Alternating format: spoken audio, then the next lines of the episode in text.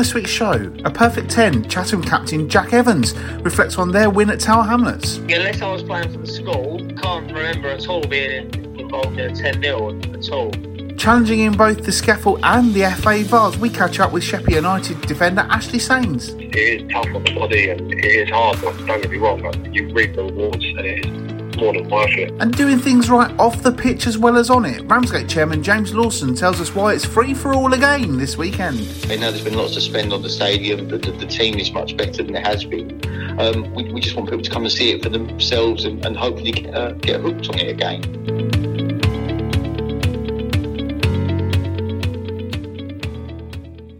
Hello, everyone, and welcome to this week's episode of the Kent Only podcast, sponsored by Nick Cunningham Plumbing and Heating. We've got three interviews for you this week, and not a manager in sight. Two players and a chairman will do us nicely as we look back on a goal laden weekend where one of our guest teams scored 10, another came from 3 0 down to draw a Titanic top of the cable clash. And ahead of the, we look ahead to the FA Vase and more free football in Thanet. Uh, I'm John Phipps, who after getting some early Christmas gifts this week now has more beer in stock than many pubs. And on the line now is not the man who had to go to bed at 7 p.m. last week because it turns out that was the start of him being really rather unwell. So get well soon uh, to Matt Gerard. His replacement is the one, the only, the injured Alex Hoad. How are you, mate? Still injured. Thank you very much. Uh, yes, thanks for having me back. It's very kind. And, and get well soon, Mr. Gerard. It's very important that we uh, that we stress this as soon as possible. Exactly. He did. He did use the line to me. If I'm not going to work, then I can't do the pod, can I? And I was like, yeah, that's a good point. It's like like when you're at school, isn't it? You, you can't go. You can't go out if you've been off. Uh, uh, if you've been off ill today, you can't go out and play with your friends now, can you? That's exactly right. And also, be very echoey. If you had to record the pod in the bathroom, I think the, the acoustics wouldn't really kind of fit. So uh, yeah, no. Hopefully, hopefully he's on the mend by now. Anyway. Yeah, I mean, I've had a couple of um, unnecessarily graphic uh, uh messages from him. Uh, have you too? uh, yes, I, I, I, thought fireworks night was the start of November, but apparently not. It's, it's gone all the way through to December. Uh, are you still on crutches, mate? Uh, I'm I'm off mainly because I'm embarrassed. Um, I just I, I get places quicker hobbling than I do in crutches. And it, yeah, I'm I'm alright. I'd rather walk like a pimp than uh, than than look like a complete invalid, which I know is dreadful. I know it's it's it's all about appearances and stuff, but I've, I've got to live my life. So yeah, it's it is definitely on the mend. Um, I've had some uh, some some help uh, along the way. Um, but yes, I'm I'm definitely laid up for a while, and and considering retirement, as you mentioned last week, so so kindly at the end of the pod. Um, yeah, it's something I've got to think about over these next few weeks. It, no one ever says this to you, like, but being on crutches is hard, isn't it? I, I, I was on crutches once um, when I was at uni. I drunkenly fell down the stairs and uh, really, really knackered my foot. I, I, still don't think it's it's ever been right, actually, to be honest. But I was on crutches, and I remember I could barely walk like ten meters before thinking, this isn't worth the hassle. And if I hadn't had someone come to visit me, I don't think I'd have gone anywhere. I'd have just stayed in bed and, and rested it. But you know, it's it's hard, isn't it? Maximum respect to anyone who can walk on crutches and look semi cool. Style it out, yeah, absolutely. It's it's really hard on your arms, to be perfectly honest. It's, I'm heavy enough as it is, and so trying to get anywhere. We we had the Christmas light switch on, and my kids were just desperate to go, and I, I had to go. And it's it's 200 yards probably away from my house, and it took me 10 minutes to get there. It was just it's just horrendous. I, I really doesn't look good in pictures either, and oh, yeah, um, it's it's not something you can really do and pull it off. I don't I don't think David Beckham could look cool and trendy on uh, on crutches even. It's a sign of the future for the Hoad children as well. There, come on, Dad, come on, come on, we're waiting. Come on, Dad that's that's hopefully not. Hopefully they'll be able to to push me, or or uh, there'll be robot flying robot uh, assistants by then. Anyway, I'm pretty sure. Well, fingers crossed. Uh, it's our 194th episode this week. Well, my 194th. Anyway, I think it's your fourth, uh, Alex. Either way, there's absolutely sod all I can tell you about the hum- number 194, other than it's an odious number, which apparently means in number theory is a positive integer that has an odd number of ones in its binary expansion. And even despite getting an A in my maths GCSE, I have absolutely no idea what any of that is about. Uh, what's the point of all this stuff, mate? What numbers? Um, what, uh, well, not numbers generally. I mean, what's the point of odious numbers, integers, binary? What, what's the point?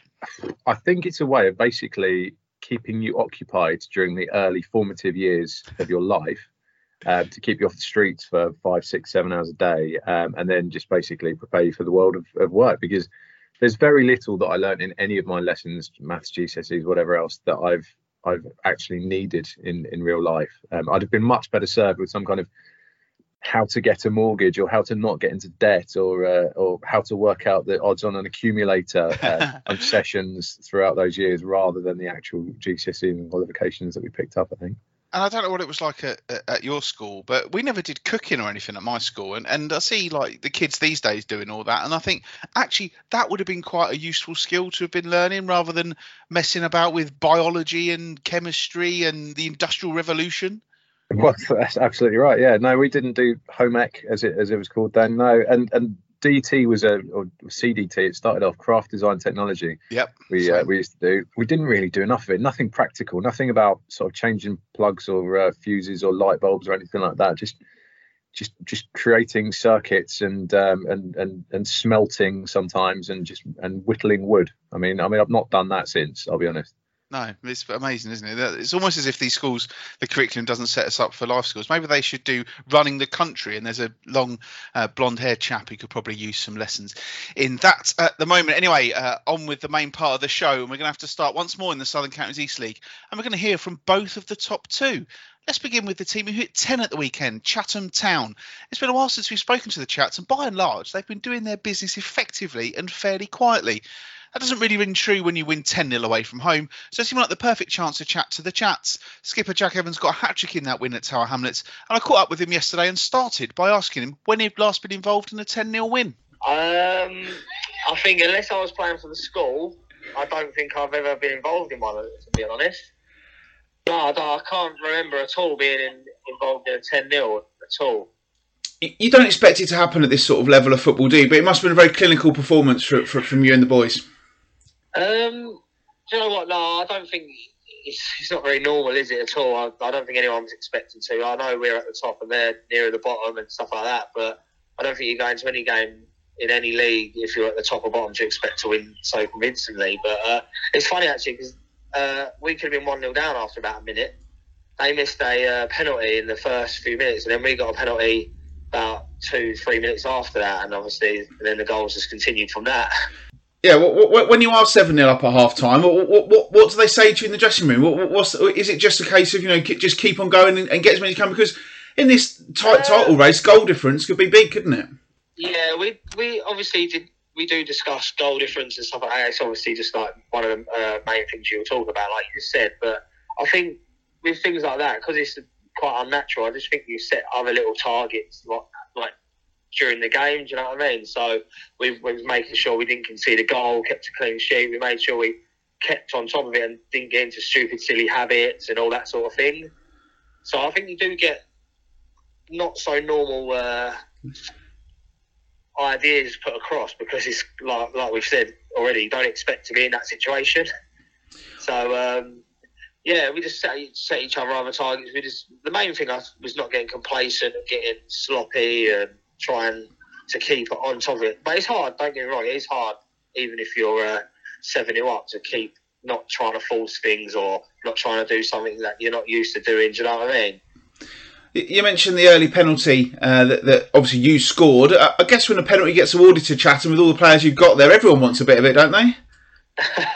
yeah, definitely. Well, obviously you got the uh, goal scorer uh, Bradshaw. Obviously just lives to score goals, doesn't he? So, uh, he, but to be fair to him, he's never asked. I've been penalty taker ever since Scott started. I, Vinesy left the club and uh, I took over penalties from him. And uh, luckily, Touchwood, I've uh, been quite successful with the penalties. So uh, none of the boys have been able to uh, take them off me yet. But no, they're all great. They're all, they're, none of them come up to me asking or pestering me for penalties. Obviously, I'm more than happy to give it if someone's on a hat trick or I don't mind giving it to people that say I haven't scored for a while and we're winning the game and stuff like that. I'm quite happy to uh, help them out as well. Hat tricks for both you and Dan on Saturday as well. So it's good that there are goals from all over the team, isn't there? Yeah, well, me and Dan, since we've been at the club together, we've been quite um, good with the goal numbers, and I've set, assisted quite a few for Dan this year. We've got quite a good partnership. Well, we have, we've got a good partnership. We get on really well on and off the pitch. And uh, like I said, we've got goals coming from everywhere at the moment, which is uh, obviously vitally important. You've got Hazy who obviously chips in with his mainly assists, but he, he uh, pops up with goals and we have centre halves that score goals. And like you said, it's really important to have that. In a, uh, if you want to go and push for the top end of the league, you need to have goals from everywhere. You can't just rely on uh, the forward players. And I guess when he came off the pitch after the 10 0 win to find out that your other two rivals at the very top had drawn, that was probably quite good for you, wasn't it? Yeah, you obviously look at the results afterwards, but we're trying trying to just take one game at a time. I know it's a bit of a cliche and easy said that uh, everyone says it, but uh, we are trying to. It's quite early still. You're not even at, you're not even at Christmas yet, so um, we try not to get too wrapped up in all that sort of thing. Go about our business on our own and uh, see where it uh, takes us. You had quite a challenging start to season when Scott left, pretty much on the eve of the season. How's it all been so far? You've had a couple of blips, but by and large, it's gone well. Yeah, obviously, Scott leaving any club would be a massive, massive miss. Obviously, it speaks for itself what he's up to. The Swindon are at the top end of their, their division, and uh, no one's really surprised at all. I think um, we all look out for his results, and it is it was a massive uh, dent because it was only about the week before the season started. So um, obviously, all that Scott had planned, it, it kind of meant nothing because we, we were starting without him. Do you know what I mean? He's a massive void. Him and his assistant Smudge, who left as well. There is a massive void to fill, but uh, which obviously it's never going to be the same. It was quite unique how they uh, had us and how good it really was. And I think a lot of the boys are a bit have understood now that it's probably we had it so good that it probably will never be as good as that because of like the standard of the manager was. Do you know what I mean? But um, like I said, Larry and uh, Cole Larriman and Kev have come in and steadied the ship really well, and the boys have cracked on. And we can still take a lot from what Scott did do for us because um, it was it was so uh, drummed into us every single training session. He was so intense with everything he did that we kind of got onto the pitch and knew our roles anyway. So um, yeah, I think individually we've all tried taking something from the past management and uh, bringing it onto this this this one. There's obviously changes and people have their own ideas now. So, uh, like you said, it's been we've had a couple of uh, blips that we've all spoke about and um, tried learning from, and uh, hopefully in future we can carry on winning the games of football. I know when I spoke to Kevin at the, at the start of the season after Scott had gone, he said to me, you know, it was really important that someone didn't come in and undo all the hard work Scott had done and bring in their own player. So I guess you are reaping the benefits of that decision, aren't you? Yeah, of course. Like I said, I think the players have brought it upon themselves to try and keep because we enjoyed it so much and learned so much from the two years we had Scott with us. Um, I think we wanted to carry on, and we all enjoyed it so much about how we did play. So I think individually we just try and take it upon ourselves to do our own job properly and how we thought like we were supposed to do it. And like you said, Kev's come in and tried not to change too much with Larry, and uh, um, we're trying to keep it as like as steady as possible because like with a week to go, it was obviously really not very good um, timing, but you can't deny Scott and Smudge and leaving the club for uh, them sort of reasons. So fair play to uh, Kevin Larry for coming in and steadying the ship, and uh, hopefully we can be successful with uh, the way they want to do it now.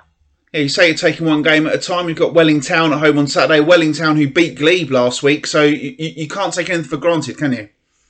No, of course not. I think if you was to be honest with every single per- if every single person, sorry, was going to be honest, they probably would have thought Glebe would have picked the three points up on um, on what, Tuesday or Wednesday mid- last midweek. But uh, it does show, like you said, you can't really uh, be complacent and um, think, oh, we're, we're just going to turn up and win today. So uh, I think it's a good thing that that's happened. Kind of, obviously, it's good that it's not happened to us, but it's good that someone's happened because it does wake every single person up that's at that top end of the pitch, to uh, top end of the league, sorry, to um, go into the games and take every single game as seriously as uh, each other. But it is hard not to notice that at the start of next month you've got a, quite a big one against Sheppey, and, and I guess those are the games that, that you and, and the lads really look forward to. Oh yeah, of course. Like we had a bit of a taster through it uh, a couple of years ago when we, I think we did we break broke the record or got close to the record of the step five or whatever it was.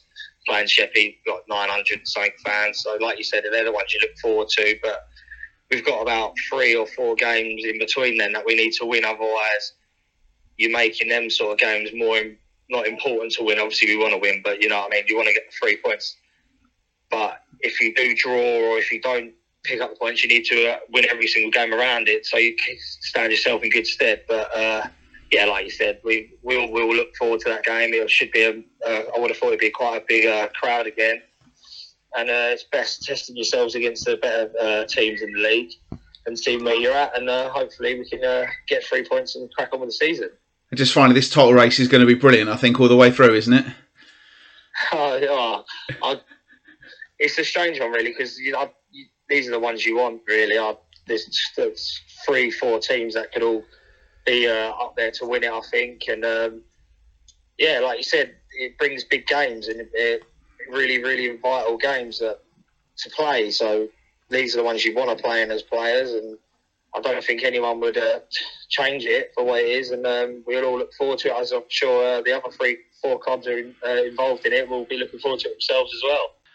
A good, honest lad is Jack Evans. I really enjoyed that chat. Actually, lots to digest there, Alex. But I've been impressed by the way they've kept the momentum, even though they had the big blow, as Jack said there, of losing their manager on the eve of the season.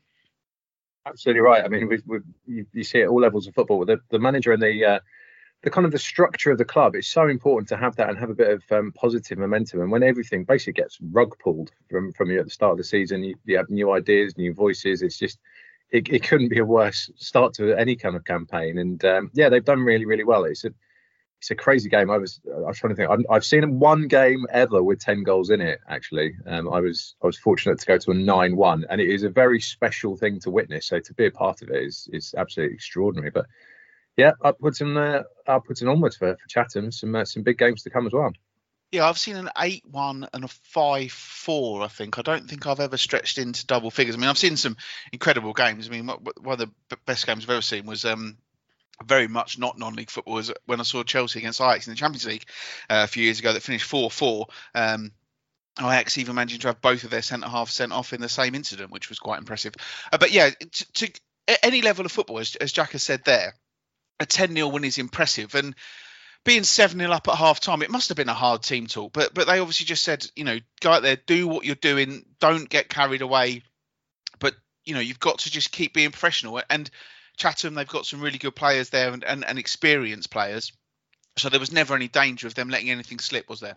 No, no, you, you're right. We, we you, you, talk about players at the, the highest level. Sometimes you say those games in Champions League. It's like a training session, and that's how you have to approach it. Really, basically, the games won. I think they they well, I can't remember what it was. It was five minutes and, and 22 minutes and half an hour, and the game was out of sight really. And inside that first kind of half an hour, and, and normally when you see big score lines like that, it's, it's late on. You see heads dropping and the, the goals flying in. But I think they've pretty much done and dusted with 15 minutes to go as well. So it's you have to set new targets, like you said. You keep the clean sheet definitely. You've got to defend, maybe try some new things, uh, uh, uh, change your approach a little bit. There's it's an opportunity to to play in a in a game situation, but without the the fear of losing, without the that kind of intensity as well. It's um it's a it's a really interesting one. Not many players, well, I don't think get to play in a in a game quite like that as well. So it's nice as well that they shared the goals around. It wasn't sort of one striker bagging seven of the ten. It was um, it was good. I think five six players all got on the score sheet and they're a team who've got that, haven't they? That, that they've got goals all around the team. And you look at the players who scored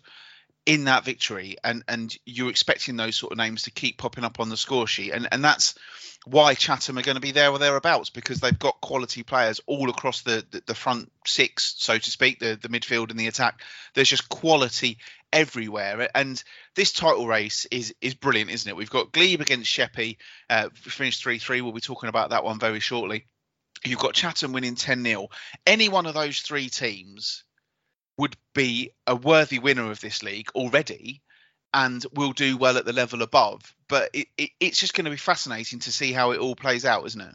Yeah, it's brilliant. Like you said, it's still before Christmas. There's so much football to go. Um, you, you, mentioned Chatham's goal scoring. That's took them to 52 in 16 games. That's uh, and the goal difference is that's nearly 40, which is just extraordinary, really, to be to, so early in the season to have, um, to have reached those numbers. They'll definitely be looking at, um, at three figures in terms of goals scored and, and who knows, maybe in goal difference towards the end of the season, which would be unthinkable, really.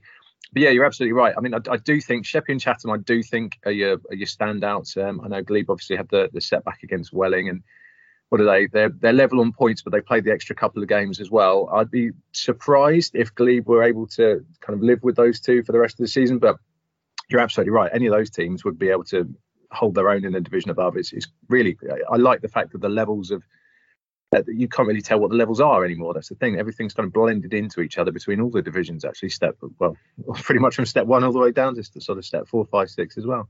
It was very interesting actually when, when we had Harry Hudson on a couple of weeks ago when he said, you know, that the big difference between the step above and this level is that some of the teams at the bottom uh, are a, maybe a little bit easier to, to beat. The, the intensity is not necessarily there when you play those teams. But Jack Evans there was very aware that this game against Welling Town on Saturday is not one they can afford to take for granted. They, they've got to go out there and uh, and do a job. And you know they're very lucky. They're very well supported. So there people will be on. Uh, there will be pressure on Chatham this weekend, I would say, to win because there's going to be a big crowd in there, an expectant crowd. Off the back of a 10 0 win. I, I, think it's one of those where you've got to hit the ground running, haven't you? You do. There, will be that expectation, and that's the problem. That uh, the pressure comes from the expectation, and and sometimes, I mean, it's, it's what's it going to be? It's a December day. It's going to be cold. It might be miserable. You've got to get yourself up, and when you're playing against a team that you, in theory, on paper, are significantly beneath them, you've got to go through the just get your, your preparations right, and you've just got to be professional as you can. Um, this is the thing. Is having that Glebe result actually so recently is probably a useful thing for Chatham because they they know that they can't take them lightly. It's an easy team talk. Um, Welling have actually, I think they beat Canterbury as well, didn't they? So they put a couple of results together.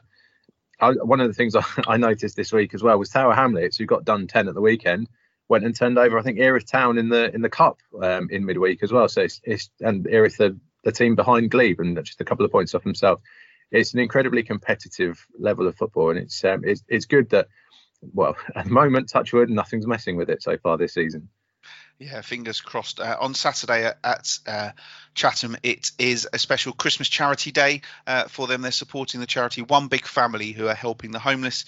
Um, they say, help us to help the homeless and vulnerably housed people in Kent by bringing along any of the following items to the stadium on Saturday uh, from midday until 6 pm. They are after good, clean clothing, warm coats, new socks, tinned food, uh, new underwear, new hats, scarves, and gloves. Uh, in exchange for that, you are asked to wear a Christmas jumper. Uh, there will be mince pies, pigs in blankets, mulled wine, and more. And of course, you get to see Chatham against Welling Town. So uh, if you are able to get along there and, and are able to donate anything at all, uh, I'm sure that would be really, really well appreciated by everybody at Chatham and at the One Big Family. And, and it's that time of year, isn't it, Alex? And, and it's important that we remember those sorts of things what a brilliant day that sounds. I just so that's fantastic. What community spirit and uh, yeah, I, there's not any excuse to wear a Christmas jumper in public at the moment and and mulled wine and any day that I don't have mulled wine or a pig in blanket in the next couple of weeks is a, is a wasted day as far as I'm concerned. So yeah, make the most of it. Get get along to that. It sounds fantastic. It's uh, one of those where I don't know if it's a Christmas party or a business meeting anymore. I'm, I'm confused, but definitely get along there. Uh, there, also, is there cheese and wine? You didn't mention the cheese and wine. Uh, there, uh, there must be know. cheese and wine, surely. I mean, that's that's all the rage these days. Also on that uh, on that thread, Erith Town also of the SCEFL uh, similar incentive for them on Saturday, but they're supporting the uh, the Bexley Food Bank. They do this every year. Uh, Erith Town, who are, who are, flying high in the table, they're fourth uh, at the moment. They're saying if you bring the following items to the turnstile against for their game against Rustle on Saturday, you'll get free admission. They're after long life milk, tinned rice pudding, fish, noodles, sugar, deodorant, hair conditioner, razors, mashed potato. Um, I'm assuming that's obviously the, uh, the the stuff that's in tins rather than something that your mum's knocked up that you can take along. Um, but uh, yeah, so uh, three o'clock kickoff there at uh, Town as well. So there's another great opportunity to support uh, to support people uh, over the weekend. Uh, so there are lots of opportunities going along. Last weekend there was a food bank collection at Sheppey United, and the people who were at that game also saw an absolute cracker. You'll have heard me talk about that draw with Jack uh, between Sheppey United and Glebe, and we're now going to hear from one of the protagonists in that. Uh, Glebe were three 0 up at half time at Holm Park, but Sheppey United hit back with three goals of their own in the second period. One of those goals was scored by defender Ashley Sains, and I spoke to him on Wednesday night as well. To be we was a bit against it uh, in the first half. I think I think we're down to just giving them a little bit too much respect. But um, but then yeah, like the boys like that we have in the squad, like they're honestly they're fantastic. Like we've we're, we're, we're all, we've all bought into obviously going as long as possible without getting beaten. So we've literally all just bought into the fact of if we're not going to win, just don't lose. Simple as that. It you've made a bit of a havoc of these comebacks because you had the same against Chatham towards the start of the season. So I guess it shows that there is a lot of determination, as you say, not to lose. Yeah, no, mate. Honestly, like all, all the boys, we're, we're all very determined. Like as I say, it's a cracking bunch of lads down there. Um, and yeah, we just, especially at home, we um, we have all very much bought into the idea of just yeah, don't go down without a fight, basically. You say being at home, uh, you obviously do well, but what a great support you get there every week as well, and that's got to help you. Yeah, no, honestly, the crowd that we get in there is, is fantastic. It's, it's, obviously it's not just one off; it's, it is pretty much week in, week out. Even, like, even last night, there was obviously not as many, but with the conditions and stuff, like there was still like hundred odd people out. Like, honestly, mate, it's, it's really good down there, and the like the following and the support from the fans is fantastic. You've chipped in with a few goals so far this season, including one on Saturday. You got to be pleased with that. Yeah, yeah. I, um, I said in an interview earlier on in the season about um, always looking to get on the score sheet and stuff. So yeah, it's nice to be able to rack up my tally for the season. Uh, this weekend, you move on the FA Vase down at Littlehampton. They're, they're a side in good form and uh, beat Sheppey United in the competition last year, so it's going to be a tough one. Yeah, obviously, cup, cup competitions, it's always a funny one, isn't it? Like, um, I mean, all league positions go out the window. It's, it's a completely different completely different ballpark when you're playing in cup games because obviously uh, you get you get one chance to to put things right. Because I don't think it's replays at the minute, is it? In um, no, straight to penalties, I think. Yeah, I think it's still straight to penalties. So yeah, as I say, it only takes one slip up. It only takes one mistake from either side to to obviously go out. Um, regarding them obviously doing well in the in the league, obviously we're flying as well, so it's, it's, it's going to be a good game to be honest with you. Uh, obviously you weren't there, but a few lads will, will know th- know what their threat is like from last season. I suppose. Do you think that helps?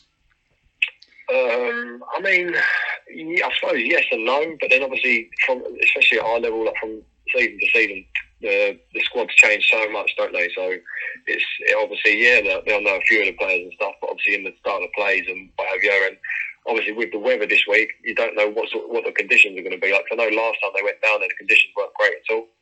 So it's, it's obviously it's all going to play play a factor. But yeah, no, as I say, mate, I, I think it will be a good game, and obviously some of the boys will know what if if, if they've still got their threats and what there will be and how each other play, I suppose. Uh, you have obviously had a bit of a taste of, of, of a good Vase run uh, in your time at Cray Valley. How much, how difficult is it to, to battle at the top of the league and go deep in the Vase? Because obviously you did you did both with Cray Valley. Yeah, um, I always say like it's, it's, it is fun. It is nice winning winning titles and firing cup competition. But, Jesus, it's like hard. It is really really tough. Like that that season, we was in we was in a lot of cups still. Obviously the Vase, and obviously we literally the, the title went down to the last game of the season. So obviously, like you have to be on your game every single every single match. You have to be giving it over hundred percent you have to be on it. Every single little boy has to, like, boys have to be on it. You have to make full advance for the squad as well. Not just whilst being at work and stuff all day long, and then going home, or not even going home, literally going straight to football on a Tuesday night or whatever. It's yeah, it's, it is tough on the body and it is hard. But don't get me wrong, like, you reap the rewards, and it is more than worth it. Obviously, we, we was rewarded with obviously the league and um, a trip to Wembley. But yeah, it is, it is very very tough, mate. Very tough.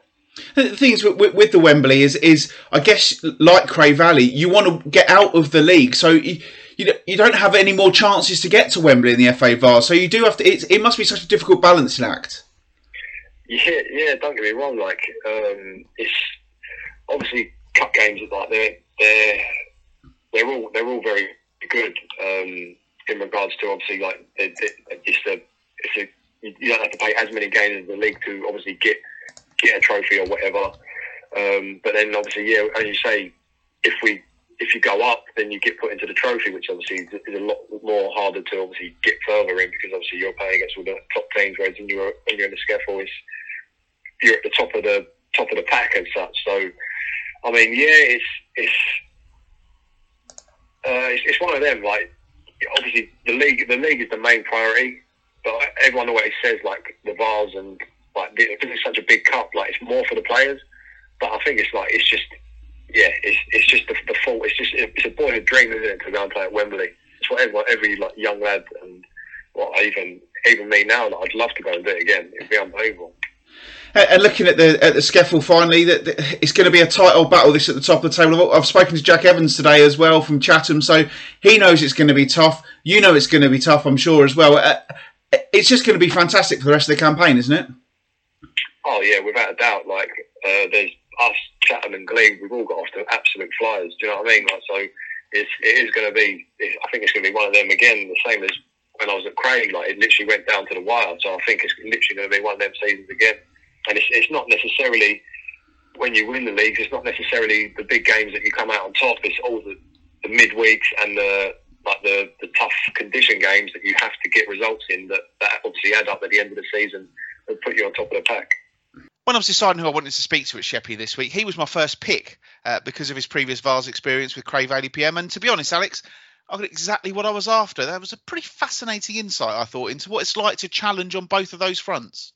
Yeah, I thought he said a lot of a lot of what he said made made a lot of sense actually, and and and you're definitely right in terms of the Vase. I mean, the, the clubs for the Vase is basically a bonus, but for the players, it's as as we've established. I'm not much of a player myself, but for the players, that dream of Wembley, that incentive, that that's what it is. And I know the league's your bread and butter, but you have to have a different level of motivation to get yourself through all those midweek training sessions and those long trips, sort of outside the county, sometimes on a on a Tuesday night. And just it's the Vase, it's the magic of the cup. And and yes, the FA Cup's fantastic as well. But for non-league clubs, the the Vase is a real opportunity to to progress. And every every season has its own fairy tale stories. And this is the thing at the start of the season, why not us? And and absolutely, why not Sheppey?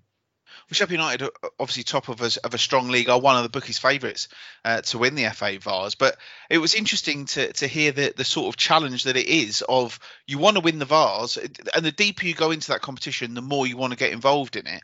But you also have to focus on the bread and butter because you want to get out of the league. And but the the difficulty, the the, the flip side of that is if you get out of this league the Vase isn't an option for you anymore. and Ashley was very tuned into that there, I thought. And he saw that with Cray Valley. And it's interesting that the teams that have gone deep in the Vase from a Kent point of view in the last few years have all done really well in the league. Because obviously, Cray Valley got to the final and won the league at the same time. Corinthian got to the semi final. Uh, and, and, well, let's not talk about what happened, but they got promoted at the end of the two seasons that were put together. Um, and it looks like Sheppey United c- could do that as well because they're one of the favourites for the league. Uh, they're one of the favourites for this competition, but they've got a very, very tough game down at Littlehampton first up. Yeah, absolutely right. It was interesting listening to, to Ashley. It almost sounded like he had some kind of PTSD from that experience, the kind of the real slog, the grind of having so many games and, and trying to get yourself up twice a week, pretty much every week for essential must-win games. You can't have a day off, and if you're trying to win the league and trying to get win the Vase and get to Wembley, you can't have a day off. And the, the pressure on you, I, would imagine it must have been a really long long summer to to basically just take take a break from football after a season like that. And yet here he is, he's signed up for it again. And, and Sheppey have every chance. They're going to go all the way. I'm pretty sure we're going to be looking at a, a, title race that goes all the way through towards the end of the season in in the SCEFL. And the Vase, the sky's the limit. Yes, it's a tricky away tie, but it's the road to Wembley, and, and it, it, doesn't take much motivation. Once the, once you get those players, whether it's on a coach or whether it's in a in a convoy to get down there, it's a different ground. It's a long trip away. It, it's you, it, is a great motivator in itself. Those unfamiliar surroundings, it brings you together, and um, and having that that prize there and the experience of, of, of, the players that they've got that have been there and done it, and the likes of Ashley Sains, it's it's it's invaluable for Sheppey. And they're they're among the bookies' favourites for a very good reason. It's a, it's a tough test, but they've shown. I mean, the character they showed to come back from those three goals down against Glebe, particularly the, the, the extra one, the third Glebe goal just before half time. My goodness, to for Sheppey to roll up the sleeves and just say we will not be beaten that's brilliant experience, and you you imagine it will stand them well when they go down to Littlehampton. Yeah, Littlehampton are top of the Sussex combination, which is a league that's probably not as uh, not as strong as as our one. They've played 21 league games. Uh, have have Littlehampton. They've scored 76 goals in those 21 games. Uh, so I'd imagine it's not going to be nil nil that game. But Littlehampton have beaten uh, Sittingbourne in the FA Cup this season. They've already beaten Deal uh, in the FA Vase as well. So they're obviously a threat. They they score a lot of goals. However, they have lost only three league games this season. Two of those in the last three. So if there is a good time to play a team that scored 76 goals in 21 games, I'm guessing now is that time. Uh, yeah, that sounds sounds like they've had a bit of a wobble, but hey, Sheppey scored 45 and 16 as well, so they're they're, they're no mugs in, when it comes to to scoring, and the confidence is high. When you when you're on those um, those runs, we you spoke about the the Vase in the league. Those they can both kind of build on each other. The, the confidence you take from a deep cup run and from being top of the league, and just winning is a habit. We, we, we say it all the time. It is a cliche, but it is. The more games that you win, if you can turn around twice a week, you don't go to training. You're just playing games, and you're winning, and you're winning, and you're winning, and you just turn up. You kind of expect to win, and and you know the standards required to win, and it's it's a great situation to be in. And Sheppey look like they're getting themselves in there. Hopefully, I'm not giving them the kiss of death before Saturday. And obviously, they did lose down there last season, uh, uh, as we discussed. But that doesn't really mean anything, does it? Uh, apart from probably to the supporters more than anybody else, because the players may have all changed completely. So, it, it, and that one went all the way to penalties, and I'm sure Sheppey will be hoping uh, that they can at least do that this time. But I just get the feeling that there, there's some confidence there that they're going to get a result. I think so. Yeah, I think that that is definitely a club that's on the up and up. And, and as you mentioned before, the standards are comparable, but perhaps not quite the same. And um, I, I, think a lot of people will be. I'm not sure if they'll be running a book on it, but I'd imagine Sheppey would still be pretty strong favourites to get through. Certainly in my book. Yeah, there's three other FA Vase ties for us over the weekend, two of them at the same stadium. Uh, firstly, on Saturday, there's a derby, albeit from two different leagues, as Beckenham Town make the less than seven mile journey to take on Glebe, third in the SCEFL at home to third in the Combined Counties League Premier Division South promises to be an absolute cracker. Becks haven't played since the 27th of November when they beat Colliers Wood United 4 0. I'm sure they'll be bang up for this one. I'm planning on heading up there to see it myself. It could be a really interesting game. Absolutely right, yeah. And if, if the likes of you are going, I'd imagine a lot of others will be as well. It's one of those that will attract the interest of uh, of any floating voters on the day. I know there's a lot of good football around the county and uh, well, metropolitan area as well on uh, on Saturday, but that's a, a, definitely a good one. This is the thing; it's always about testing out these different levels, and, and you can kind of almost no pun intended after a couple of years, but you're in a bit of a bubble. If you're in your league, you uh, you you know about the teams in your league, but you're never quite sure and, until it comes to cup competitions what the standards like. Just as you say, seven miles away. So it'll be a really interesting test to find out what third against third is like in uh, in different levels. Yeah, and it's interesting. Obviously, Beckenham have been a team who've been in the Southern Counties East League uh, for many seasons. This is their first campaign over uh, in the Combined Counties League. They're third, so they're about where they would have been in the SCEFL. So that suggests to me that uh, that you know it's, it's, it's maybe a, decent level of football. I'm, I'm, sure it is. And Beckenham have got some good players. Glebe have obviously got some really good players as well. They've had a great season. I just think it's all set up to be a, a, a really, really interesting game. And, and you know, I, I wouldn't like to call it, to be honest. I suppose you'd have to say, as they're at home, Glebe are favourites, but they've had a couple of results in the last couple of weeks that well, they haven't won their last couple of league games. I just think, you know, Beckenham will go there with very little to, to fear and, and quite a bit to prove, I suppose, to say, you know, well, we're not in your league anymore, but this is, mm-hmm. but, but, we're still here. Don't forget about us because yeah. they're a team who've been challenging around the top of this table for the last few years. So I, I think it's going to be, I, I, just think it's going to be a really, really good game. Yeah, absolutely right. You've given it the big build up, and I think it deserves it as well. Yeah, it's going to be a case of remember us. Yeah, Glebe, Glebe have it depends on their mindset basically. If they can channel that disappointment from the welling game and also from the i mean leading 3-0 away against your, your biggest potentially one of your biggest rivals and throwing it away essentially give give Sheppey credit for coming back. But when you're winning 3-0 with uh, with whatever 35 40 minutes to play it's pretty inexcusable to not win that game. Um, yeah it depends. Can they can they sort of channel that into some kind of positive response and reaction. It's a it's a freebie game. It's a it's a cup game and and it's sort of away from league uh, um, league matters. They could look at it as a bonus and just go out there and play and, and show what they can really do. Or the rot might kind of set in a little bit more. It might be that um, if, if Beckenham were to get an early goal, then the, their heads might drop and they'll start to question and scratch heads and worry about what is going on with the league at the moment. So yeah, really finely poised. I can understand why you want to go. Absolutely. Uh, also on Saturday, Tunbridge Wells are home to Wallingford Town, who are fifth in the Combined Counties League First Division. Uh, so a step down, but they are unbeaten so far in their league campaign. Uh, Wells will be favourites on league standing alone, but their step six opponents have already overcome three teams from step five to reach this stage. And then on Sunday, our last step six representatives have their big day as Stansfeld host Frimley Green, who are currently 16th in the same division as Beckenham. Uh, another pair of enthralling ties, uh, those. Uh, I've got a feeling I've just got a feeling that Tunbridge Wells and Stansfeld are both going to go through. I'd like the sound of that. Yeah, that sounds really good. Tunbridge Wells, I think, have had uh, the game called off, didn't they, at the weekend? So they haven't played quite as many as most of the teams, but they're yeah, they're a, they're a top half team or a top eight team, aren't they? In uh, uh, in SCEFL as well, I, and they've got experience of they know what it takes to win cup games. The the, the culture of the club suggests that, and uh, yeah, I think absolutely right. The the league is, is going really really well this year, and I'm I'm I'm can totally understand that. I reckon perhaps all of those teams get through. It's it it's a great competition. I mean, Tunbridge Wells. obviously were reached the final a few, a few years ago, or nearly nine years ago now. Uh, they reached the final in uh, in 2013 when they lost to Spennymoor, and look how far Spennymoor have moved up now. But Tunbridge Wells a little bit inconsistent. I saw them a few weeks ago uh, when they were playing against uh, uh, Rusthall and they were beaten 1 0. Uh, then they went back and had a couple of good results, and then they were held at the weekend by Hollands and Blair. And, and, and it's almost like it's it's just not clicking at the moment for in every game for Tunbridge Wells. But you you just hope they go there on Saturday and uh, at home there'll, there'll, be a decent crowd in there, and, and, and that it clicks for them and that they can get involved and, and, and score some goals.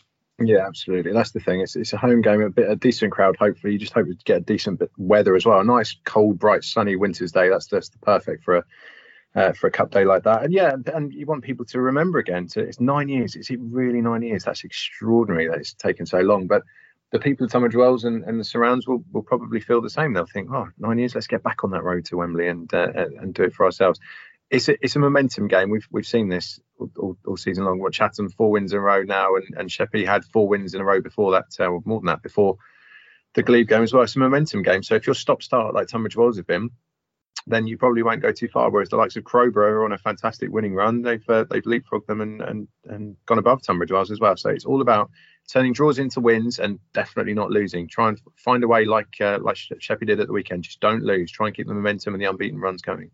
Yes, and that Stansfeld game on Sunday as well should be a cracker too. Good luck to all of those teams in the FA Vase this weekend. Let's run through the rest of the schedule quickly. Then Saturday, Welling Town left it late before beating, beating Canterbury City 1 0. Erith Town 2 1 winners at Holmesdale. Kennington beat Fisher 1 0. Erith and Belvedere beat K Sports 4 2. Lordswood beaten 6 0 at home by Inform Crowborough. Punjab United beat Bearsted 3 1. Deal 4 0 winners at Rusthall. We've already heard about the games at Sheppey and Tower Hamlets, and another of the lesser spotted nil-nil draws as Tunbridge Wells met Hollands and Blair. In the first division, it was Chessington Hook 2, Greenways 2, Forest Hill Park nil, Staplehurst Monarchs 2, Kent United 1, Lewisham 1, Larkfield and New Hythe 2, FC Elmstead 2, Town 2, Bridon Ropes 3, Meridian VP 4, Faversham Strike Force 2. Rochester beaten at home by Tooting Bec by a goal to nil. Snodland 1, SC Thamesmead 2. Stansfeld warmed up nicely for that FA Vase tie with a 4 1 win over fellow high flyers Croydon, and Sutton Athletic beat Westside 2 0 this weekend we've already heard about some of these games. Chatham against welling town uh, erith and belvedere at home to lordswood erith town against rusthall with a food bank collection at that one as well. Don't forget hollands and blair at home to k sports it's kennington against punjab united and tower hamlets take on canterbury city uh, in the first division croydon against chessington hook. Greenways host fc elmstead it's kent football united against snodland town. Lewisham borough take on staplehurst monarchs. Meridian vp at home to forest hill park. Sc thamesmead meet larkfield and new hythe. Tooting against sutton athletic and westside are at home to bridon ropes. Uh, and on Wednesday, a couple of league games there: uh, Holmesdale against Tunbridge Wells in the Premier Division, and Rochester United against Stansfeld in the First Division. Uh, into the Isthmian League Southeast now. One of the feel-good stories of the season so far is happening down at Ramsgate. On the pitch, it's going well. Matt Longhurst's side fourth in the table looking good to continue their push off it, it's probably going even better, with the Rams' long held be- dream of being at the heart of their community coming to fruition. They're second in the average attendance tables, and after offering free entry to their top of the table clash with Cray Valley a couple of weeks ago, they're at it again this weekend when Three Bridges visit. I spoke to Rams chairman James Lawson about the project at Southwood. Yeah, we're, we're going to give it another go. 703 people we had turn up and it was uh, it was pretty much the game was played in the typhoon. So it was um, I think we would certainly have had over over a thousand turn up had it not been for the weather. So um, yeah, hopefully it, will work as well again on Saturday. How do you sort of come to that decision? Because obviously there are there are pitfalls to, to making football free for everyone, aren't there? Yes, it's a strange one, and, and traditionally, I, I, suppose it's, it, it's quite rare. You have to you have to um, notify the league that you're doing it, but generally, providing um, it, obviously it's part of a, of a wider community scheme, they're um, they're sympathetic to, to clubs who want to do it. So, so, obviously the thinking is that you are doing such great work in the community. This is a good way to, to, to get even more people involved. Yeah, exactly. So, so it's just we're trying to, to, to, grow the club within the community. Obviously, we, we spent the best part of a million quid on the on the stadium in the past twelve months. Um, over the course of the last decade, I think we've been in the bottom half of the table. So people kind of drifted away slightly. But now, like I say, now there's been lots to spend on the stadium. The, the, the team is much better than it has been. Um, we, we just want people to come and see it for themselves and, and hopefully get, uh, get hooked on it again. I think that's the thing, isn't it? Is, is oh, I think we've had you on the show before, and other people from Ramsgate has always said, you know, it's been it's part of a project, and not necessarily the first team is is the most important thing, but looking at the results, it's been fantastic for you so far this season. Yeah, we've had a really good start to the season. Like, it's, it's a young side, which is why we, we tend to uh, win a few, lose a few, win a few, lose a few. But um, yes, it's been very exciting. I think up until this weekend, we were the joint top scorers in the league. So it's, uh, it, has been really exciting this year. And, and in Matt Longhurst, you've obviously got a man who's really bought into everything you're trying to do at the club. Yeah, Matt's also the full time with us as the um, as the community officer.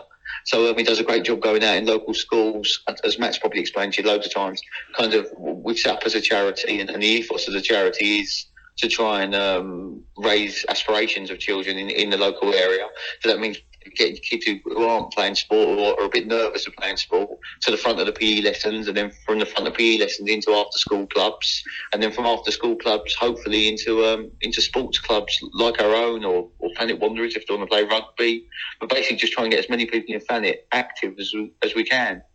I mean, there are so many challenges, aren't there, down in Thanet? You probably don't know, but I used to be the sports editor of the Isle of Thanet Gazette many years ago. So I, I know all the issues that, that there are down there. And I think someone once said to me that the problem you've got is for a catchment area, most of yours is the sea. Um, so th- th- there are challenges to running Ramsgate Football Club. And I, and I think that the, the way you've done it by looking to the community is the way forward, isn't it?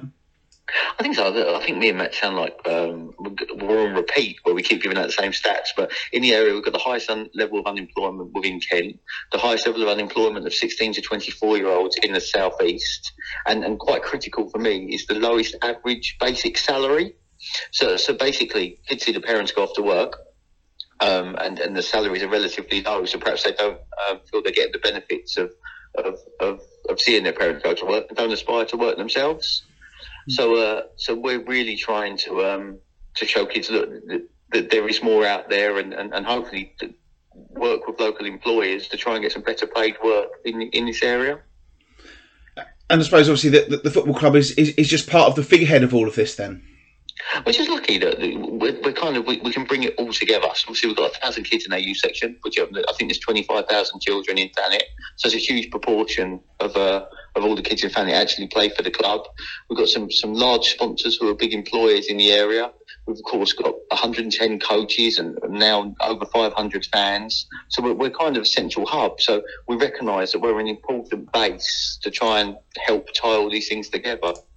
It's one of those things, isn't it? Because I'm looking at the average attendances now, and and you you know you're up on where you were a couple of years ago. You're the second highest attendance average attendance in the whole league. So that just shows that you are obviously doing something right. Yeah, and it's great as well. I mean, we're, we're supporting the community. A lot of lot of what we do is free. We're very conscious to, to make things cheap or, or, or free, and it's nice to see the uh, the community supporting us back. What, what, we actually have noticed is that we're, we're quite good with um, social marketing ourselves on, on social media. So you, you notice that the our, our, kind of average fan base is, is very young. It's families, lots of children, lots of uh, lots of lots of um, mums and dads. But since COVID, uh, tradition obviously non-league clubs are, are, supported by, by the older generation. And I don't know if you've had this in your conversations with other clubs, but we seem to have lost that generation from our um, support base slightly. Has that been something you've noticed across the board? Not overly, no. But it, it, I suppose there is obviously the factors, isn't there, of everything that's gone on with COVID and everything like that. There are still people who are, more reluctant to, to go out and about, I suppose.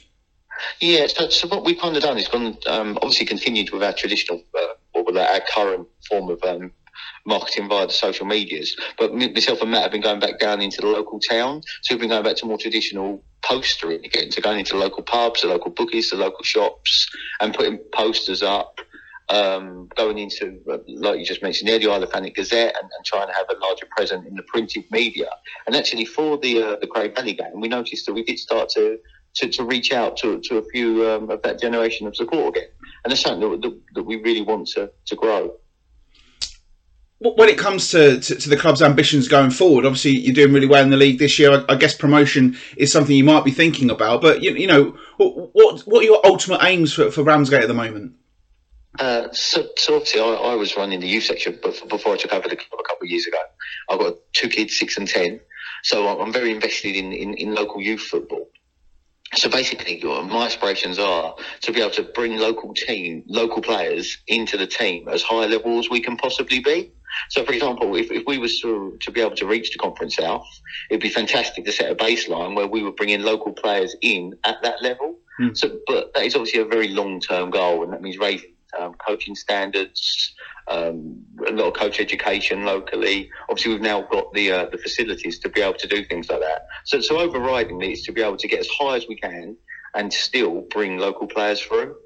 I think that's the thing. I, I, certainly remember back in my time when I was covering the, the, Rams quite extensively that that was always the sort of aim, but it, it never seemed to sort of click, and then it would always go back to to uh, bringing in the wards and stuff like that, who would bring their players from from elsewhere and everything like that. But it seems to me that if you can get that ethos, especially with the the team that you're competing with in your local area and the way they operate, it, it gives you an opportunity to to really make a mark where you are.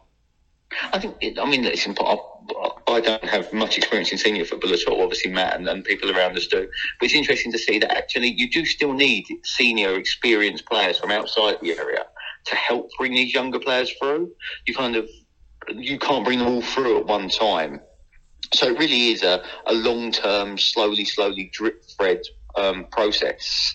Um, and we are very reliant on them. We've got people like Coyley who are great role models for, for these younger players. So we really are very reliant on them to, to help bring these kids through. And again, that's where we, we drip down into, into the community. So we're running a uh, soccer school half term, uh, a week of it. And we've got six of our first team are actually going to be coaching on the soccer school. So again, creating the connection between the youth and the and the senior, and, uh, and hopefully creating um, some role models. And obviously, these Saturdays in the build up towards Christmas, they're traditionally ones where you get lower attendances. So this is where this promotion really kind of helps you out, isn't it? Yeah, exactly. Yeah, lots of people are, are busy this time of year, so it's certainly uh, the best time of year to, to experiment with. That's for sure. And, and, I suppose going forward, you want people to just keep keep coming along and, and, and keep working with that community ethos that, that, that you are building. And you know, we know that this isn't going to be built in a day, but you've made great strides in the past couple of years. Yeah, it's a long term. It's a, like I keep saying, it's, it's a real long term um, aim. But but the thing is that, I keep having conversations with people, and they're saying, oh, "Saturday, what a great day it was! What a nice atmosphere it was up there." Because obviously, with the kids up there, it feels like a bit of a carnival atmosphere. And I think that the, the key message to people is. We can make this whatever we want to be. It doesn't cost a lot. And if 1,000, 1,500, 2,000 people turn up, then one, we're making a better day out to go to locally. And, uh, and obviously, from that that platform, you can grow a better side as well. So I think that it's in local people's hands to create a fantastic day out in Thanet every other Saturday. And that's a, that's really the message that we're trying to, to get out. It's, it's, it's in our own hands. You and I both know, Alex, after our years in local journalism, that, that there's potential in Thanet football. There's two ways of going about it. There's the, the way Margate go about it. There's the way Ramsgate go about it. Uh, they're, they're completely different ethoses. They're, they're Margate is run by people from offside, outside the island. A lot of it's based outside the island, whereas it's completely different for, for, for Ramsgate. And at the moment, Ramsgate are looking in really, really good shape. They are looking in really, really good shape. Yeah, absolutely right. It's any time that you can uh, basically feel more part of a community. How is that ever a bad thing? And and going out into the town and, and, and trying new ways of kind of getting in touch with that community. That this the football club is part of the community, and you need the community to be part of the football club as well. We've seen it working in how do we put this delicately opposite ways at certain other clubs in East Kent um, in terms of a, the, there's a fracture between the club and the community. So for, for, James to be doing this, it's, it's, it's really good. I think it's a blueprint and a, a, good idea for the way forward. And it's a reward as well. They've only got one home game, I think, in um, certainly for in the space of a month. This uh, this Three Bridges game is the only one between the 27th of November and the 27th of uh, December. So what what better opportunity to to get people in, as many people as possible, to make it a, I mean, Southwood a, a fortress is the is the plan for the season as well, and it's kind of a little thank you too. I'm I'm pretty sure that they're going to be looking to uh, to to try and attract the people to come back because they've got obviously the the Christmas, um, the festive program. I think they've got Hythe on the 27th of December, and then Ashford as well. They want people to see things that they enjoy enough to come back and, and perhaps pay a little bit of money for those games. I'd expect. I suppose in some ways there is a little bit of pressure then in that you've got to make it a good uh, a good fan experience, but both on and off the pitch. Off the pitch, I, I, wouldn't worry so much. But you know, if, if Ramsgate were to lose at the weekend, which which I don't think they will because they're in a great run of form and, and they're playing really well, that then it could have an impact going forward, couldn't it? And and I guess that's kind of the, the difficulty of it uh, in terms of you know you're, you're offering something, but you've got you've got to deliver, I suppose, you, on the pitch. You do definitely. This is the thing. Whenever you have a, one of the non-league days that comes around, generally they're always for the the England, well, the international breaks, and England are playing, and there's no Premier League and Championship, and often you find some of the League One and Two games go as well due to international call-ups. They always advertise it and they bill it as basically come along, use your season ticket or your membership at a big club, and come watch some non-league football. And you need to hope that it, you see enough to to think, well, maybe instead of spending however much you want to spend 800 900 thousand pounds to go and watch a team in london every uh, every week of the season or every other week of the season. You might spend significantly less go and stand with your mates and, and have a beer and a burger and uh, and watch a decent standard of football. This is what you want. You want people to be surprised by how good non-league football is.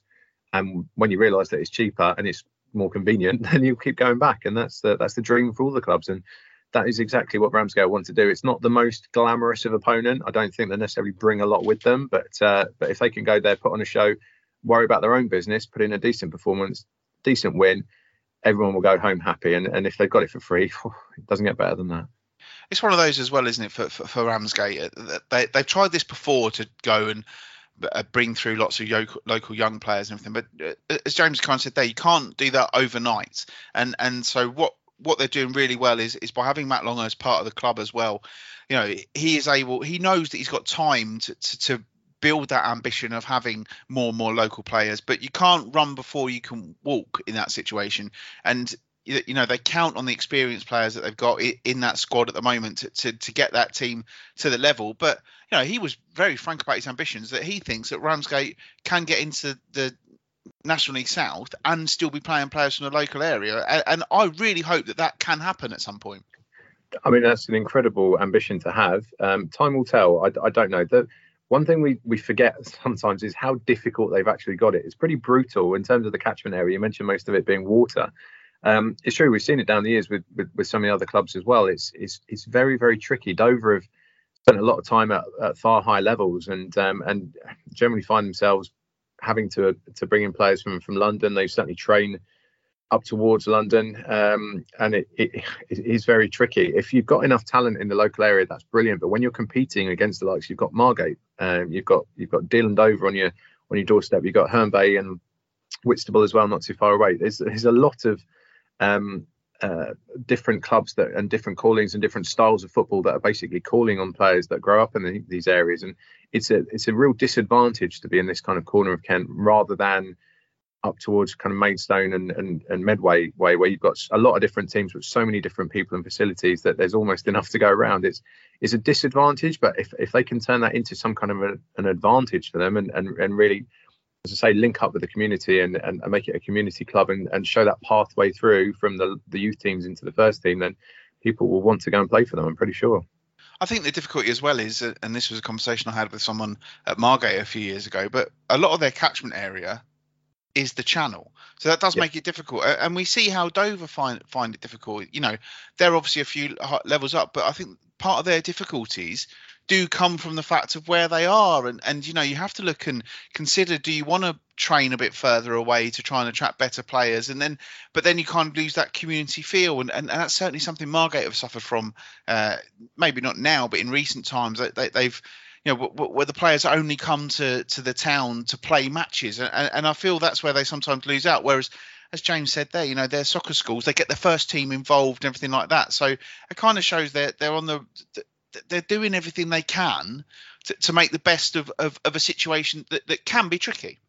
Yeah, it's. I listen. I've grown up here. I've I've lived through it pretty much all my life, and um, I remember from when I was really young, all this talk. It's never happened. God willing, it never will happen. But this talk of a super club, an East Kent super club, where you you'd merge your Margates and your Folkestone and your Dover, and the, that catchment area would be enough to get enough people to go and watch it. You could have fifteen thousand people going every week to go and watch football probably support a league team, and you'd have all the youth players just playing for one club under one umbrella and call it East Kent United, something like that. That's been mentioned pretty much for it's 30 years, as much as I can remember, and uh, and I hope it never happens. Basically, it, no one's got it quite right. Margate haven't got it quite right. Dover haven't got it quite right. They've tried a lot of different things.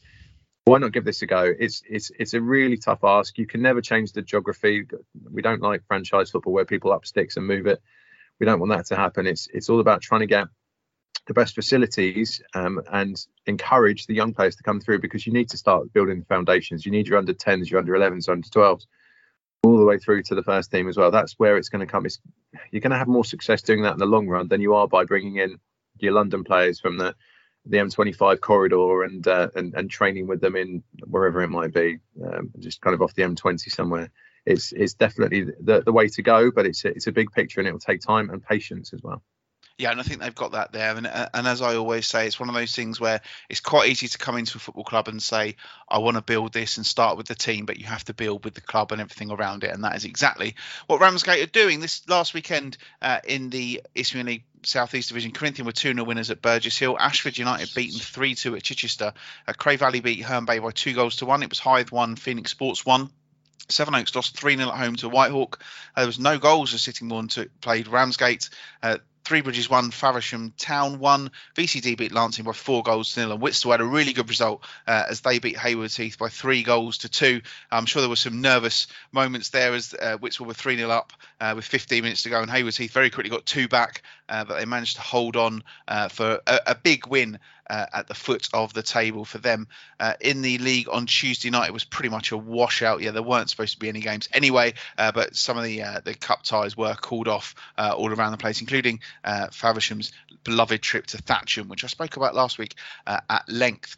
this weekend in the Isthmian League South East Division. Uh, as we know, Ramsgate are home to Three Bridges. Ashford head to Burgess Hill. It's Corinthian against Hythe. Faversham are at home to Phoenix Sports. Herne Bay take on Hastings United. Uh, it's Lancing against Sittingbourne. Uh, Sevenoaks are at home to Whitstable. VCD Athletic are at home to Chichester, and Cray Valley travel to Whitehawk. Those fixtures, incidentally, are the reverse of the opening day of the season. So interesting to see how those teams have all shaped up uh, since their uh, early season exertions. Uh, just the one game for us to worry about on Tuesday night is Hythe Town meet Burgess Hill Town. Uh, into the Isthmian League Premier Division. Uh, good week for Cray Wanderers on well, good for Cray Wanderers on Wednesday night. Anyway, uh, they lost on Saturday 2 0 at Worthing, but they bounced back from that uh, with a 3 1 win over Horsham. Chris Dixon among the scorers uh, for Cray after his recent move there. Folkestone Invicta 3 2 winners at Enfield Town on Saturday. Uh, Margate drew 2 2 uh, with Cheshunt, led twice uh, gate, but it ended up uh, brace from Ryan Rowan Liebird uh, made it 2 2. He scored the second in the 89th minute uh, in that one. So uh, still just plodding along at the moment, those teams. This weekend in the league on Saturday, as I scroll up to the page, hence my uh, desire to delay that just ever so slightly. Folkestone at home to Haringey Borough. Uh, it's Kingstonian against Margate, and Cray Wanderers are at home to Bishop Stortford as well. Uh, so plenty going on there. And Margate at home as well on Tuesday night uh, to Worthing. And we talk a lot about Margate uh, on the show, Matt and myself, Alex. You've probably got similar experiences of, of being in and around Margate Football Club uh, to me, and, and you just want them all to be singing off the same hymn sheet, and and I guess, and what I've seen, that there are a few sort of admiring glances at, at, what's going on down the road because Margate have got the potential. They've been higher up in the league before. They can get the big crowds through the gate, but at the moment, nothing seems to be clicking either on or off the pitch for them. No, and it's it's a tricky one when you see there are only a certain number of people that like going to watch football on a Saturday afternoon in a certain local area, and they're like they're pretty fickle, and if not enjoying what they're seeing, they're they're not averse to turning up at different grounds on a Saturday just to watch a bit of fun. We've seen it with, dare I say, a lot of Dover fans have um, jump ship isn't the right word. They've drifted perhaps to another ground uh, in a in a lower division, gone to watch Folkestone. We've seen the numbers going up at Folkestone and, and dropping away at, uh, at, at Dover as well. People want to watch football. They enjoy the experience, but they want to have a, a pleasant experience. They want to see winning football and good football, ideally as well. And if you can't keep them happy, they're competing against each other for for the same kind of. It's almost like floating voters at an election, and um, and who's what what are you going to do in your in your ballot box every Saturday afternoon? And if Ramsgate are offering free football and good football and are, are looking for a promotion push, and Margate are just having such a just a mess season. They're just kind of winning and drawing and losing about the same. I think they've exactly the same goal difference, goals scored and goals against, and a zero goal difference, and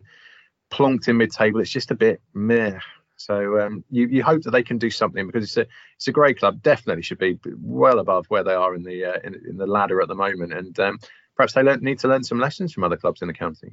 Mm, absolutely. Uh, let's move on to the National League then, where a club who I'm always told by my regular co-host could learn lessons from other clubs in the county. Dover Athletic beaten again uh, on Saturday as they lost 1 0 at home to Wrexham. But all reports that I, I've read were that they actually played pretty well. I even saw Andy Hessenthaler to say after the game, "Well, if if we can't win when we play like that, when are we ever going to win?" You you were there, obviously. What what did you make of it? Well, I wasn't there actually. I oh, was, uh, I was, I was actually at Dartford. Nobody, other than your your regular co-host, I don't think anyone's seen quite as much Dover as I have this season. Um, and, and what I would say is that it kind of the script was fit pretty much exactly as, as, as they play really really well against the big teams, the ones where they've completely got no hope. Everyone's written them off. The the Chesterfields and the Wrexhams, they will um they, they'll give it a real good go, threaten to score a couple of times, and then letting a really soft late winner. And uh, that is basically what happened. Wrexham even the Wrexham Radio Wrexham um, or BBC Radio Wales uh, commentators basically said Dover were very hard done by, and they're probably about as biased as they come in the uh, in the in the National League pyramid. It's um it's just really really dispiriting watching Dover this season. I feel for Matt every time. Uh, it's very very tricky to watch. They've got a massive game this weekend. If if they don't win at Kings Lynn, uh, who are the only other truly poor team in that division, I, I really do fear for them because I don't know where it will come from. They they don't have any luck. The the quality is not there. The the effort is there. They match any team for effort. That's that's what I would say. They've got some good young players that are giving it absolutely everything.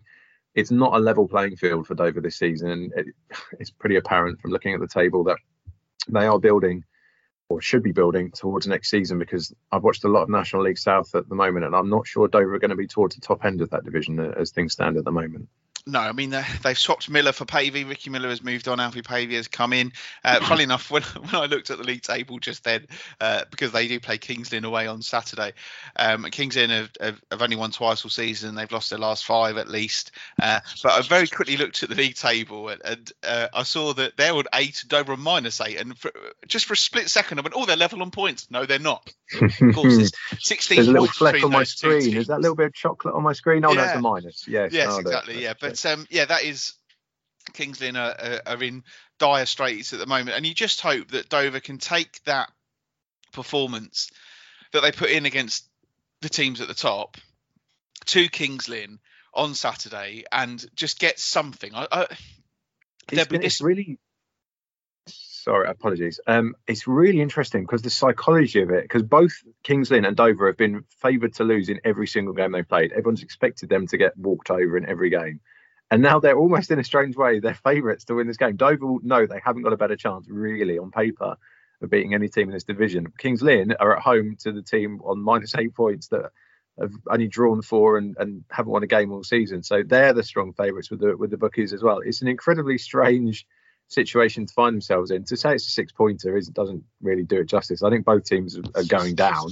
Um, it's just it's just it, they both want a win for uh, for their own reasons. Kings Lynn have had to, of course, this season. Dover have yet to, but they put in some great performances against some much, much better teams, teams right at the top of the table. And um, I, I, really, I really hope for them. There's a lot of good people involved at Dover. It's it's not the most fun place to be uh, at the moment, and there are sure to be some more tough times coming in the next coming months. But I hope for everyone involved, they are giving it absolutely everything. They couldn't be trying harder. Um, it's just that they need a little bit of luck and a little bit of quality, and if they can get those on the on the day, hopefully against Kings Lynn this weekend, then uh, then we'll we won't have anything to talk about next week.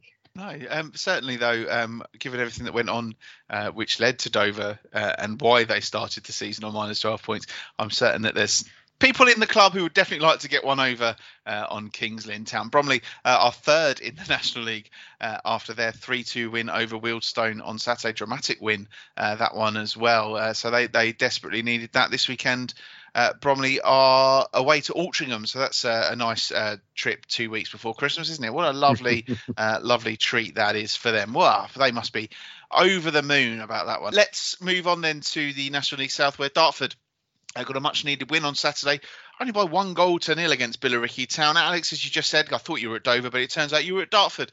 Uh, so, what did you make of, of Dartford? They, have been on a bit of a, a, blip of late. So I suppose it didn't matter how they got the result as long as they got the result. Uh, yeah, I said at the end of this game basically that no one will ever talk about that game after about 10 past five on Saturday evening. So obviously, I'm, that's not quite right because I'm talking about it now. However, it was eminently forgettable. It was basically top against bottom. 1 0. It's just about getting the points on the board. Dartford have had, we'll call it a wobble. I mean, Dartford had actually not scored in five of the seven games before that. So uh, for them to just get one goal, keep a clean sheet, and uh, and three points on the board is all that matters. It's actually quite a good day for them because results elsewhere um, meant that they're actually a little bit further ahead. Ebbsfleet could have overtaken them by winning their game in hand. That is no longer the case. Yes, and Ebbsfleet, well, you've brought that, you've tied that up beautifully for me because Ebbsfleet, uh, three defeats in a row for them uh, in the National League South, uh, beaten 5 2 at Dulwich Hamlet on Saturday. We said a few weeks ago when they lost to Maidstone, it, it was important to see how they bounce back from that defeat. Uh, and the answer so far has been resoundingly terrible. Uh, and, and it's it's a worry for Ebbsfleet. I, I saw Ebbsfleet on the open day of the season, uh, and I was really really impressed. And I remember that they beat Tonbridge Angels five one that day, and I remember just saying I, I did co-coms with Charles Webster that day for Radio Kent, and I remember saying to him, "I'm really impressed. The challenge is." How do they get on when they're not winning 4 0 after 20 minutes?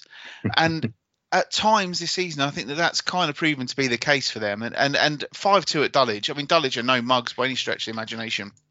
Uh, you know, they're third in the league. They they they're flying. They're they're in good form. But that's just a really disappointing result for Ebbsfleet. And I suppose if you look at the league table, which I've got in front of me, the thing you say about Ebbsfleet is they've got to turn some of these losses into draws. They've lost five games out of their 14. They're still fourth in the table but they've lost five games out of 14. You'll be better off if you had. Obviously, they'd be better off if they hadn't lost all those games, but you just need to draw more games. I suppose is is what I'm saying there. That you know they're yeah. one of the top scorers in the division, but they're just not. It, at the moment, it's just not working for them.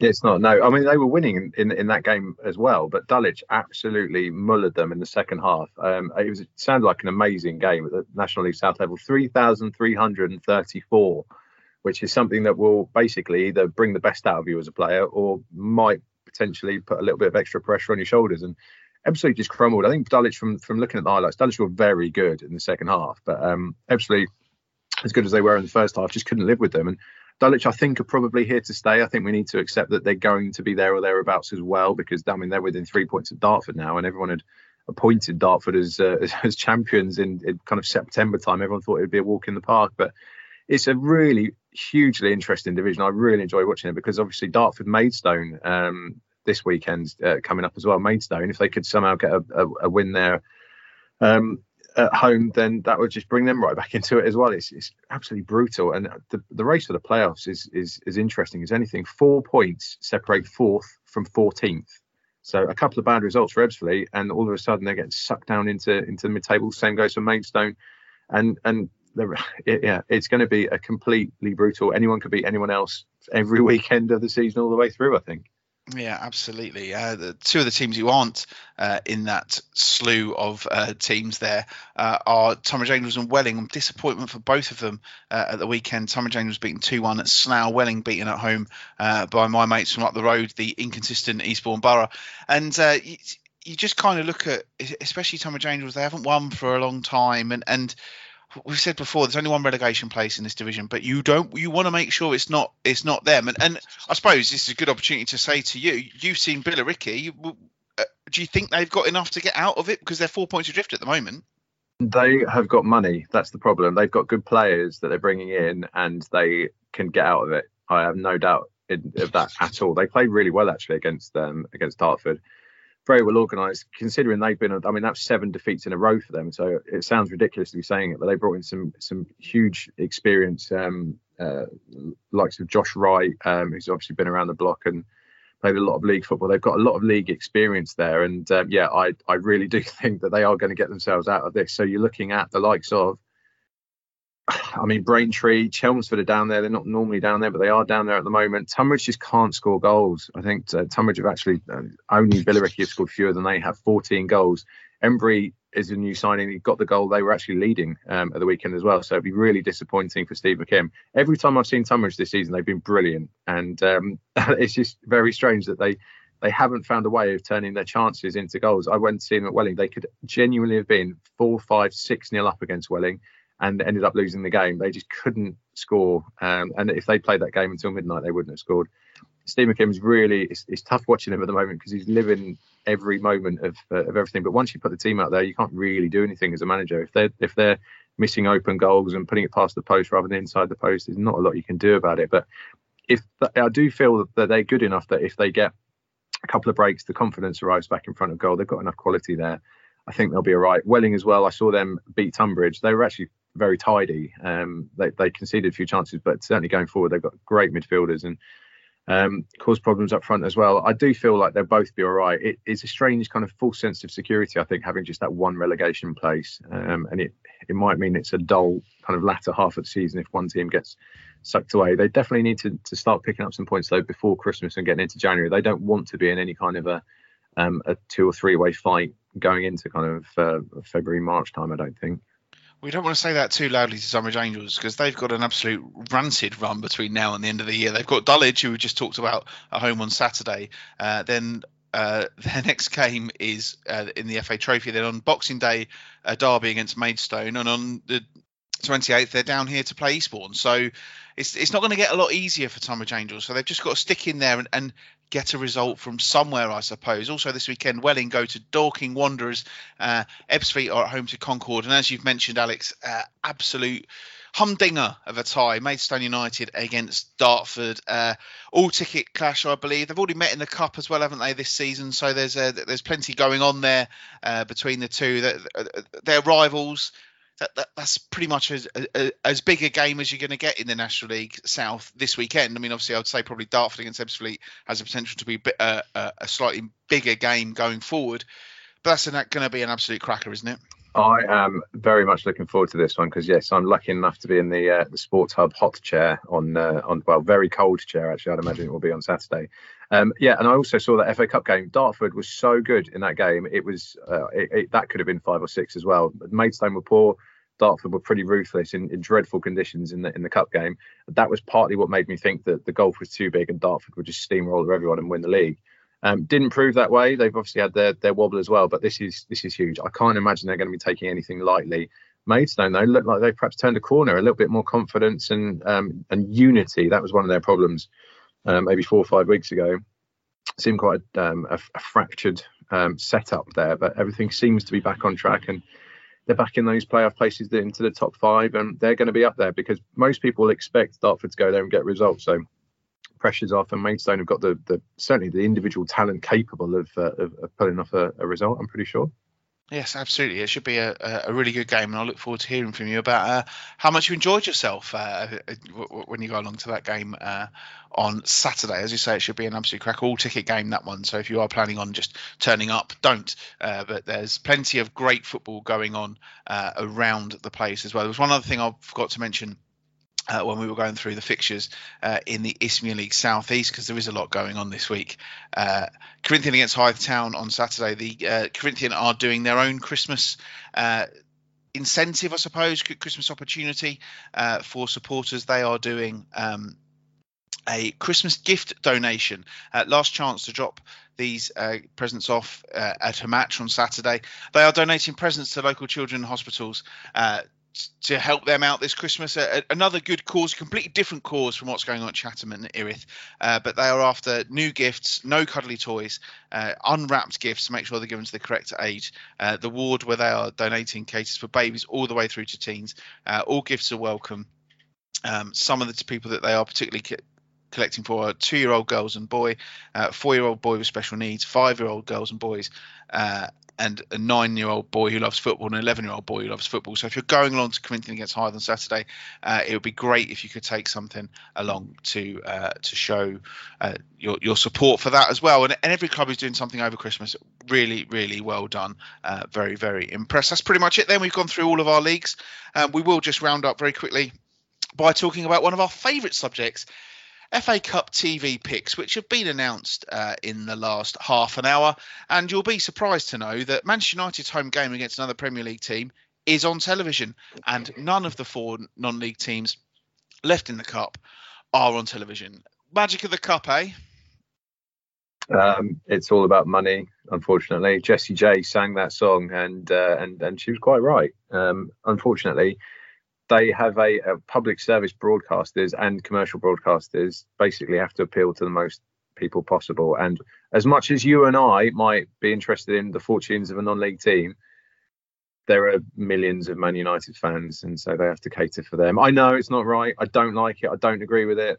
However, it makes the world go round, unfortunately. And so that's why there was a long running thing. I think Man United had something a streak of 90 straight games at one point um, before a few years ago that were televised in the FA Cup. Um, the thing is, is uh, the, the, what annoys me uh, about it is you've got two all Premier League ties on there. You've got West Ham against Leeds uh, as well being has been chosen. I've got no issues at all with Swindon against Man City, great tie. Mill Crystal Palace, I think that's good because it's a local derby. Hull against Everton, great choice. Forest Arsenal, great choice. But it's those two between teams who and West Ham and Leeds actually play in the league the following week. You know, so yeah. and it, West Ham and Leeds is, is, is, a different kettle of fish. I, the team I feel the most sorry for is Kidderminster, who've got a, a championship side at home therefore not. I mean, I can I can understand as, as, frustrating as it is for me to say this, but Boreham Wood against AFC Wimbledon isn't going to get loads of people in. It's a stinker of a tie for, for Boreham Wood because you know they're at home to a team. If that had been in the first round, it probably would have been on, but not in the third round. And I understand that. I understand all those teams with with Premier League, but and and I kind of understand Chesterfield away to Ch- to Chelsea not being on the telly because let's be honest, it'll be a miracle if Chesterfield get a result there. But I want to. Uh, it's not even about definitely seeing the non-league teams, but I want to see an upset. I don't want to see Manchester United play Aston Villa. I don't want to see West Ham against Leeds. I can watch that in the Premier League any week. I'd, I'd rather watch teams playing. I, I think that it should be every televised game in the third round has to be a lower league team at home to a higher division team. It doesn't matter what leagues they are, but I don't think there's any excuse for showing a game that's between two teams at the same level. Yeah, I, I, would say that there, there, needs to be a framework to, to go to. So there is a, a, a, trigger. So any non-league team that is at home to a team in the top two divisions has to be televised. I would agree with that. There, there should be uh, some kind of a, a, contract signed by all the broadcasters. Whoever gets the pick, they have to choose those games. And yeah, if there's more than one, they can choose between them. Whatever, that's fine. And maybe they have to put one popular game on just to keep their their commercial figures up or their uh, their audience engagement or whatever it is they they get judged on basically i know that's why they put man united on and it's just yeah it's it's incredibly annoying and the same with the, the chelsea chesterfield how many times have we seen down the years that that'll be a four five spurs have got morecambe as well you'd like to think it'll be a four five six nil or nice day out well that's actually a good point if they can put a team out that's true but um, yeah it's it's the kind of it's the kind of games that that aren't that interesting because you'll have a, a, second string of the the Premier League team, and they'll still be too good for a, a, lower league team. And it's a nice day for everyone involved with the club, yes, but in terms of actual spectacles, it's not necessarily the best. But as you say, Man United, Villa, incredibly dull. Um, it would be fairly dull in the Premier League, to be honest, as well these days. So yeah, it's it's just because they can play the Steven Gerrard angle and uh, whoever the Man United manager is that day, Rangnick, um, and and there's it'll have a global audience of hundreds of millions because that's what happens with Man United, sadly. Yes, that is the case, unfortunately. But I, do, I, I think you're right. There's some sort of framework that automatically that Kidderminster game should have been on the TV. Well, thank you everybody for listening this week. Thank you, Alex, for stepping in uh, for Matt. I hope you've enjoyed yourself. I have indeed. Stepping isn't quite hobbling is the probably the, well, still the true, correct yeah. word for another couple more weeks. But yes, no, you're very welcome anytime you need me. No problem at all. And uh, yeah, thank you to all three of our guests for their time this week. It was a bit of a jigsaw puzzle trying to sort everybody out and get them all fitted in, but I did manage it in the end. And I do appreciate their time. And, and I think all three of those interviews were really, really interesting listening. Thank you, everybody, for listening. You can find us on Twitter at Kent NL Podcast. Uh, you can find us on Facebook as well. Search for Kent Only Podcast on Twitter. I'm at John Phipps81. Alex is at Alex Hoad Sports. And Matt, don't forget about Matt. He's at Matthew underscore Gerrard. Hopefully, Matt will be feeling better. He might even have something to be really, really happy about come next week. Uh, and hopefully, he'll be back in the chair next week. Now, I hope you've remembered, Alex, that at the end of the show, when I sign off, uh, Matt always says something witty. Uh, so I hope you've got something prepared because I'm just going to sign off now and say thank you, everybody, for listening uh, to this week's show. And we'll speak to you all next week on the Kent Only Podcast. Next slide, please.